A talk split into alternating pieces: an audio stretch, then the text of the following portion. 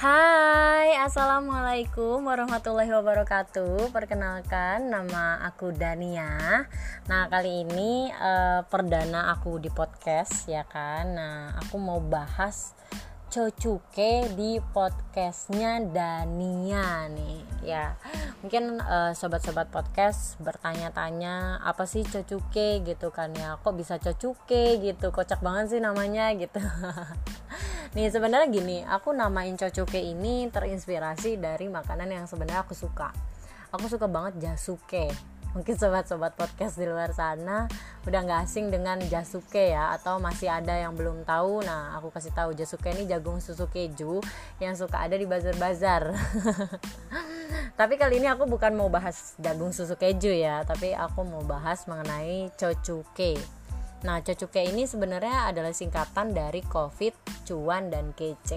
Nah, mungkin sobat-sobat podcast di luar sana bingung apa hubungannya gitu kan. Sebenarnya menurut aku ini berhubungan semua. Dari Covid, penyakit yang sudah mendunia ini, terus cuan, keuangan ya, dan juga kece, keren, fashionable, gaya, style ya kan. Oke. Nah, untuk ini aku bakal bahas dari episode 1 sampai episode 4. Jadi untuk sobat-sobat podcast bisa stay tune dari episode aku pertama ya, episode pertama sampai episode 4 nanti. Karena aku bakal bagi-bagi tips dan saran yang akan sobat podcast dapatkan sebagai orang awam yang mungkin masih belum tahu nih. Ya, atau masih belum move ke eranya Covid yang sedang tren sekarang ini apa sih? Terus juga bagaimana sih solusinya untuk memecah biar kita mendapatkan keuangan di era Covid seperti ini. Nah, oke, sekarang aku masuk ke segmen Welcome episode 1. Nah, masuk ke episode 1, kita akan bahas mengenai Covid-nya terlebih dahulu. Tapi Covid di sini aku bukan mau bahas mengenai penyakitnya ya, karena menurut aku untuk sobat-sobat podcast di luar sana udah tahu ya penyakit Covid, gejalanya atau dan lain-lain, dan aku pun juga bukan dokter yang tahu real Covid itu seperti apa. Dan juga mungkin sobat-sobat podcast di rumah udah gumuh kali ya, dengar covid lagi, gue capek deh. Tapi kali ini aku bukan mau bahas mengenai Covid angkanya berapa udah sekarang gitu kan, aku gak mau bahas itu. Yang aku mau bahas adalah mengenai dampaknya ya, dampak dari segi keuangan dan lain-lain. Terus juga untuk Covidnya sendiri, aku remind kembali untuk sobat-sobat podcast di luar sana selalu menerapkan 3M-nya ya, selalu menggunakan masker dimanapun, mencuci tangan, dan juga selalu menjaga jarak ya. Walaupun kita nggak tahu Covid itu seperti apa, realnya seperti apa, tapi kita harus mengantisipasi, itu adalah kewajiban. Nah, di sini bahas Covid, yang aku mau bahas intinya adalah dampak kepada karyawan yang puluhan ribu kena PHK dan juga usaha-usaha UMKM yang stay on offline, yang masih belum move ke online.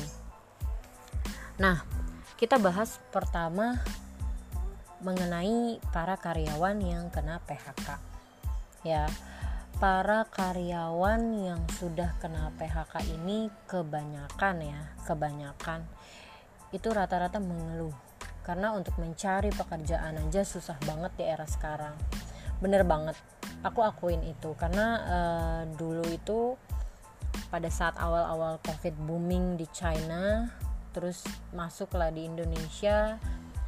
Perusahaan yang aku tempatin bekerja itu mengalami tidak seimbang ekonominya, dan akhirnya dia memutuskan untuk mem-PHK karyawannya beberapa ya. Memang tidak sampai ribuan, tapi beberapa, termasuk aku adalah korban tersebut. Makanya di sini aku memberi solusi untuk sobat-sobat podcast yang mohon maaf mungkin sampai sekarang masih pengangguran. Nah, di sini solusinya untuk para karyawan yang sudah di PHK, menurut aku kalian tetap berusaha untuk menciptakan atau mendapatkan cuan atau uang, ya kan?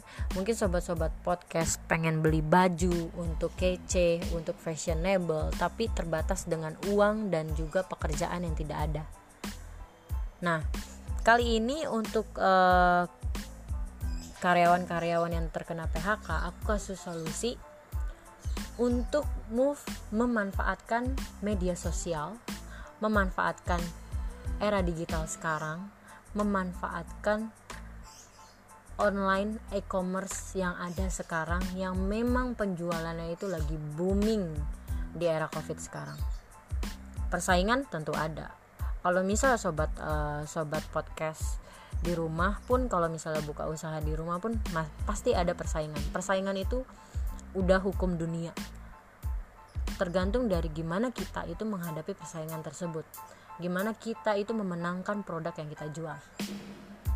Nah, di sini pada saat aku kena end kontrak atau PHK, pemutusan karyawan ya.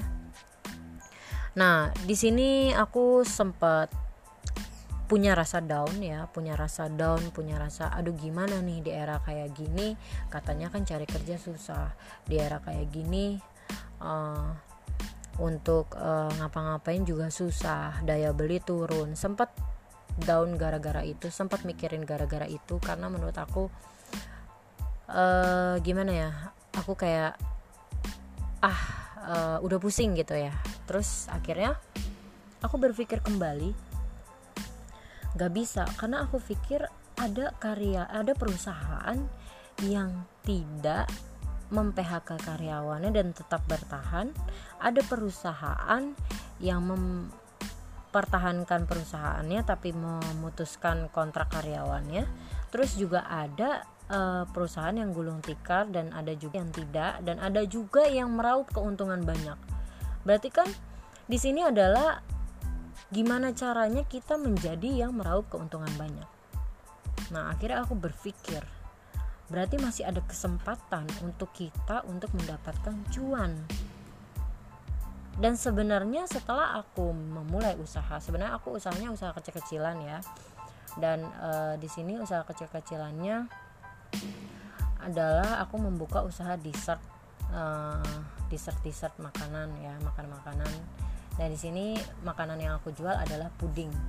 Mungkin sobat-sobat podcast di luar sana ngerasa puding kayaknya daya jualnya tuh nggak tinggi deh gitu kan ya. Puding kayaknya hal yang biasa deh. Iya, benar banget. Kalau untuk sobat-sobat podcast berpikirnya benar banget. Puding itu adalah hal biasa dan semua orang itu bisa ngebuat puding. Nah, pertanyaannya adalah gimana caranya kita ngebuat customer kita itu tertarik dengan produk kita. Gimana caranya kita ngekreatifin makanan kita itu supaya orang yang beli itu tertarik, ya kan? Orang yang beli itu mau beli produk kita. Itu yang harus kita pelajarin, itu yang harus kita dalemin ilmunya.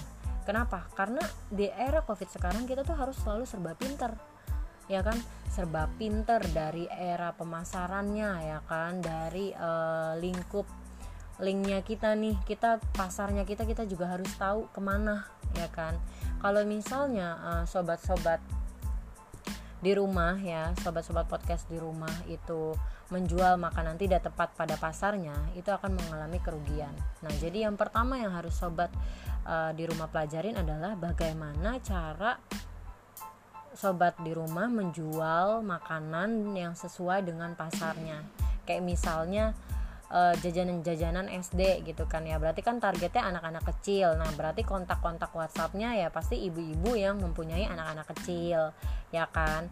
Atau misalnya iklan-iklan di YouTube, ya kan? Iklan-iklan di YouTube seperti itu. YouTube itu sebenarnya free, tapi kalau untuk iklannya itu ada biayanya juga. Tapi kalau misalnya nggak kayak gitu, sebelum bayar iklan di YouTube, sobat-sobat bisa mulai di WhatsApp.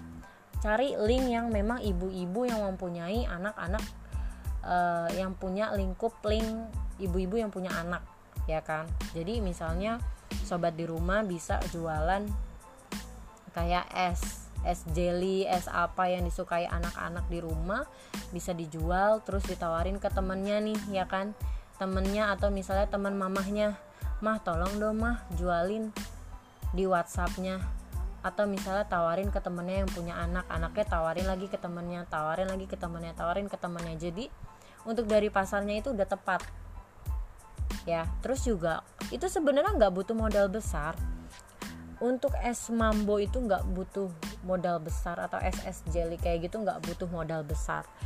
Jadi intinya kalau untuk seperti itu, sobat-sobat di rumah harus tahu dulu pasarnya di mana, gitu. Kalau misalnya sobat-sobat di rumah jual es jelly kayak gitu, kayak misalnya jual es mambo, es yang buat anak-anak, tapi jualnya ke anak-anak ABG, mungkin nggak akan laku. Tapi kalau misalnya jualnya ke yang memang tepat pada pasarnya, itu akan laku. Nah di sini setelah itu sobat-sobat di rumah mungkin ada yang pengikutnya influencer Awkarin, ya kan. Awkarin pernah sempat booming banget pada saat itu, kalau nggak salah di tahun 2017 ya. Awkarin tuh sempat booming banget, yang darinya pacaran lah dengan pria ini pria itu kan ya. Nah tapi sebenarnya ada menariknya juga dari sisi Awkarin. Jadi waktu itu aku pernah lihat instastorynya, dia itu membeli produk dari anak SMP atau anak SMK yang menjual anting-anting lucu. Tapi yang di sini yang aku dapat ya, sebenarnya daya beli itu nggak off, daya beli itu ada, daya beli itu masih ada. Tergantung dari kita berani nggak menawarkan. Jadi si anak ini tiba-tiba nge-DM si Awkarin, bilang, kak aku jual ini tapi aku masih belum bisa untuk endorse kakak bisa beli, kakak bisa lihat kualitas produk aku ini, homemade loh kak, aku buat sendiri. Akhirnya si Awkarin terketuk pintu hatinya, dilihat dong kayak apa sih, akhirnya dipesan sama dia, terus direview, dan itu langsung penjualan si anak ini langsung booming. Kenapa? Karena bisa dilihat followersnya Awkarin aja udah banyak banget ya kan, untuk anting-anting lucu kayak gitu. Sebenarnya untuk orang-orang, terkadang mereka itu membeli suatu barang itu tidak hanya dari harganya yang murah, atau misalnya tidak hanya dari harganya yang mahal, tapi dilihat unik-unik gitu kan ya. Kalau misalnya yang unik-unik, lucu-lucu, orang itu bisa ngebeli hal seperti itu. Jadi belajarlah untuk inovatif, belajarlah untuk kreatif. Apapun yang kalian punya, kalian pasti punya bakat dari kecil, entah apapun itu, nyanyi kah ya, nyanyi nih, dari nyanyi saran aku buat sobat-sobat yang punya bakat nyanyi itu juga bisa dikembangin. Sering aja bikin video nyanyi di Instagram gitu kan ya.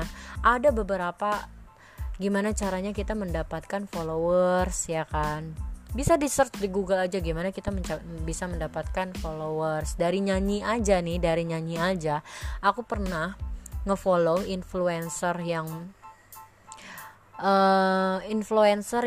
memang followers Instagramnya kurang lebih masih 6 ribuan.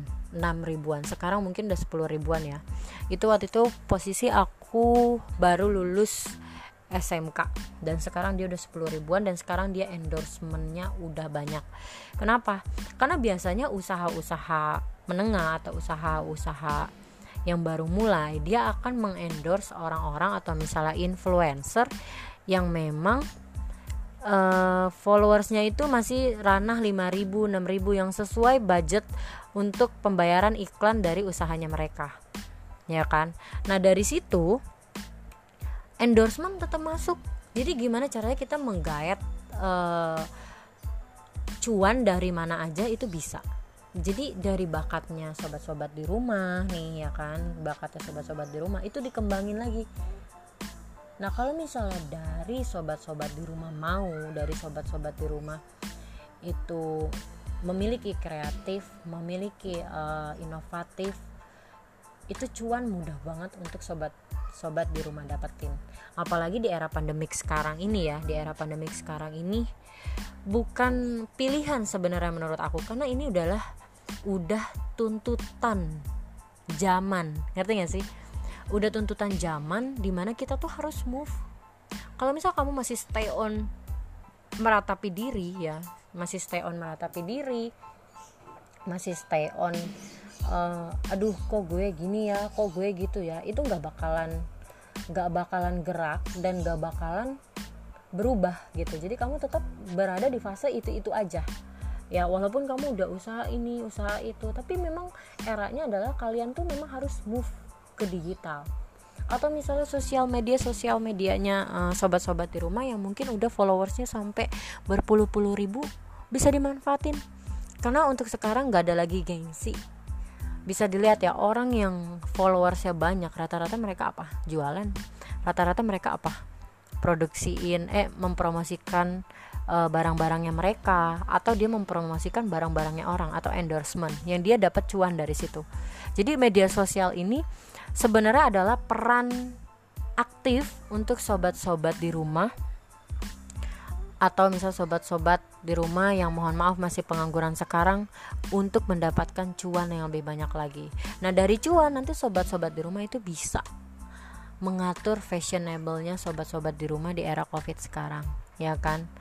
Kadang orang buat beli hand sanitizer aja butuh uang ya kan? Ada beberapa yang buat beli hand sanitizer aja nggak mampu gitu kan ya? Atau misalnya beli masker medis, itu kan pada saat itu sempat melambung tinggi. Nah, itu sebenarnya dari era Covid itu sebenarnya mendapatkan keuntungan dari situ gitu kan. Sampai sempat waktu itu ada booming di Twitter, aduh Covid jangan hilang dulu gitu kan ya, karena gue nanti gak jualan masker lagi gitu kan ya kalau misalnya Covidnya hilang. Sempat di komentar sama netizen juga ya pada saat itu. Mungkin dia ada salah kata dari penjabaran dia pada saat itu, tapi memang dia itu mendapatkan cuan dari situ.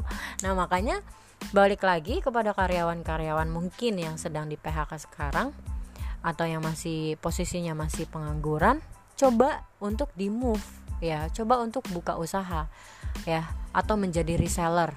Kalau misal sobat-sobat ngerasa aduh gue nggak punya skill nih, aduh gue nggak punya kreatif, nggak punya inovatif nih. Nah, sobat-sobat di rumah bisa jadi reseller. Dan sobat di rumah tahu nggak sih? Gini, aku tuh pernah ngeliat YouTube-nya Sandiaga Uno itu sama Tony Huang. Ya mungkin sobat-sobat podcast di rumah tuh ada beberapa yang tahu mengenai Tony Huang. Tony Huang ini adalah ownernya reseller. Dia memiliki ribuan reseller. Ya,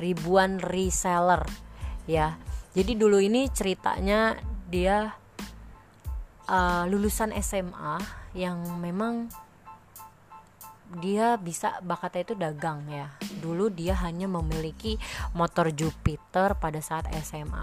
Sampai dia itu nembak cewek itu ditolak gara-gara dia punya motor Jupiter. Tapi setelah dia mendalami usahanya, yaitu membentuk reseller ya kan, reseller makanan apapun di Tony Huang di situ kan, dia meresellerkan makanan apapun, barang apapun itu diresellerin sama dia, dijualin sama dia. Yang penting apa? Cuan. Karena kenapa? Karena gaya hidup itu butuh cuan, karena kece itu butuh cuan. Di era Covid sekarang adalah tantangan yang baru, tapi kita juga harus membuat diri kita itu lebih pintar dari era Covid sekarang. Nah, reseller sekarang Tony Huang itu udah punya mobil Lamborghini, sudah punya mobil sport yang memang itu bagus banget. Cewek-cewek mungkin banyak banget yang ngedeketin dia ya kan, karena dia hanya dia sudah kaya, posisinya sekarang sudah memiliki uang yang banyak. Nah, jadi di sini solusinya adalah buat karyawan-karyawan yang mungkin sudah di PHK atau misalnya sedang menganggur, cari kerja susah, itu move ke situ aja. Kenapa? Usaha yang sekarang itu adalah era digital. Kita harus pinter mengikuti zaman, masuk ke era digital, masuk ke e-commerce, masuk ke GoFood, masuk ke GrabFood, makanan-makanan yang tadinya stay offline masukkan ke online, karena sekarang masyarakat itu daya belinya rata-rata ke online, ya, karena mereka pada takut berhadap-hadapan dengan misalnya penjual dan pembeli seperti itu. Nah, karena udah di penghujung acara, asik. Jadi episode 1 ini karena waktunya udah cukup ya, udah berakhir.